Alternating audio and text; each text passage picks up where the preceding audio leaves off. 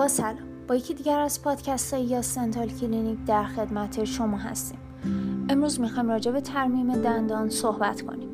ترمیم دندان که بسیاری از ما با پر کردن دندان آن را می‌شناسیم در واقع برای دندانهای پوسیده انجام می شود به این ترتیب که دندان پزشک در ابتدا بخش های پوسیده و عفونی شده را تخلیه می کند و سپس دندان پوسیده شده به واسطه این مواد پر می شود برای ترمیم دندانی که فقط ریشه دارد باید در ابتدا وضعیت دندان بررسی شود.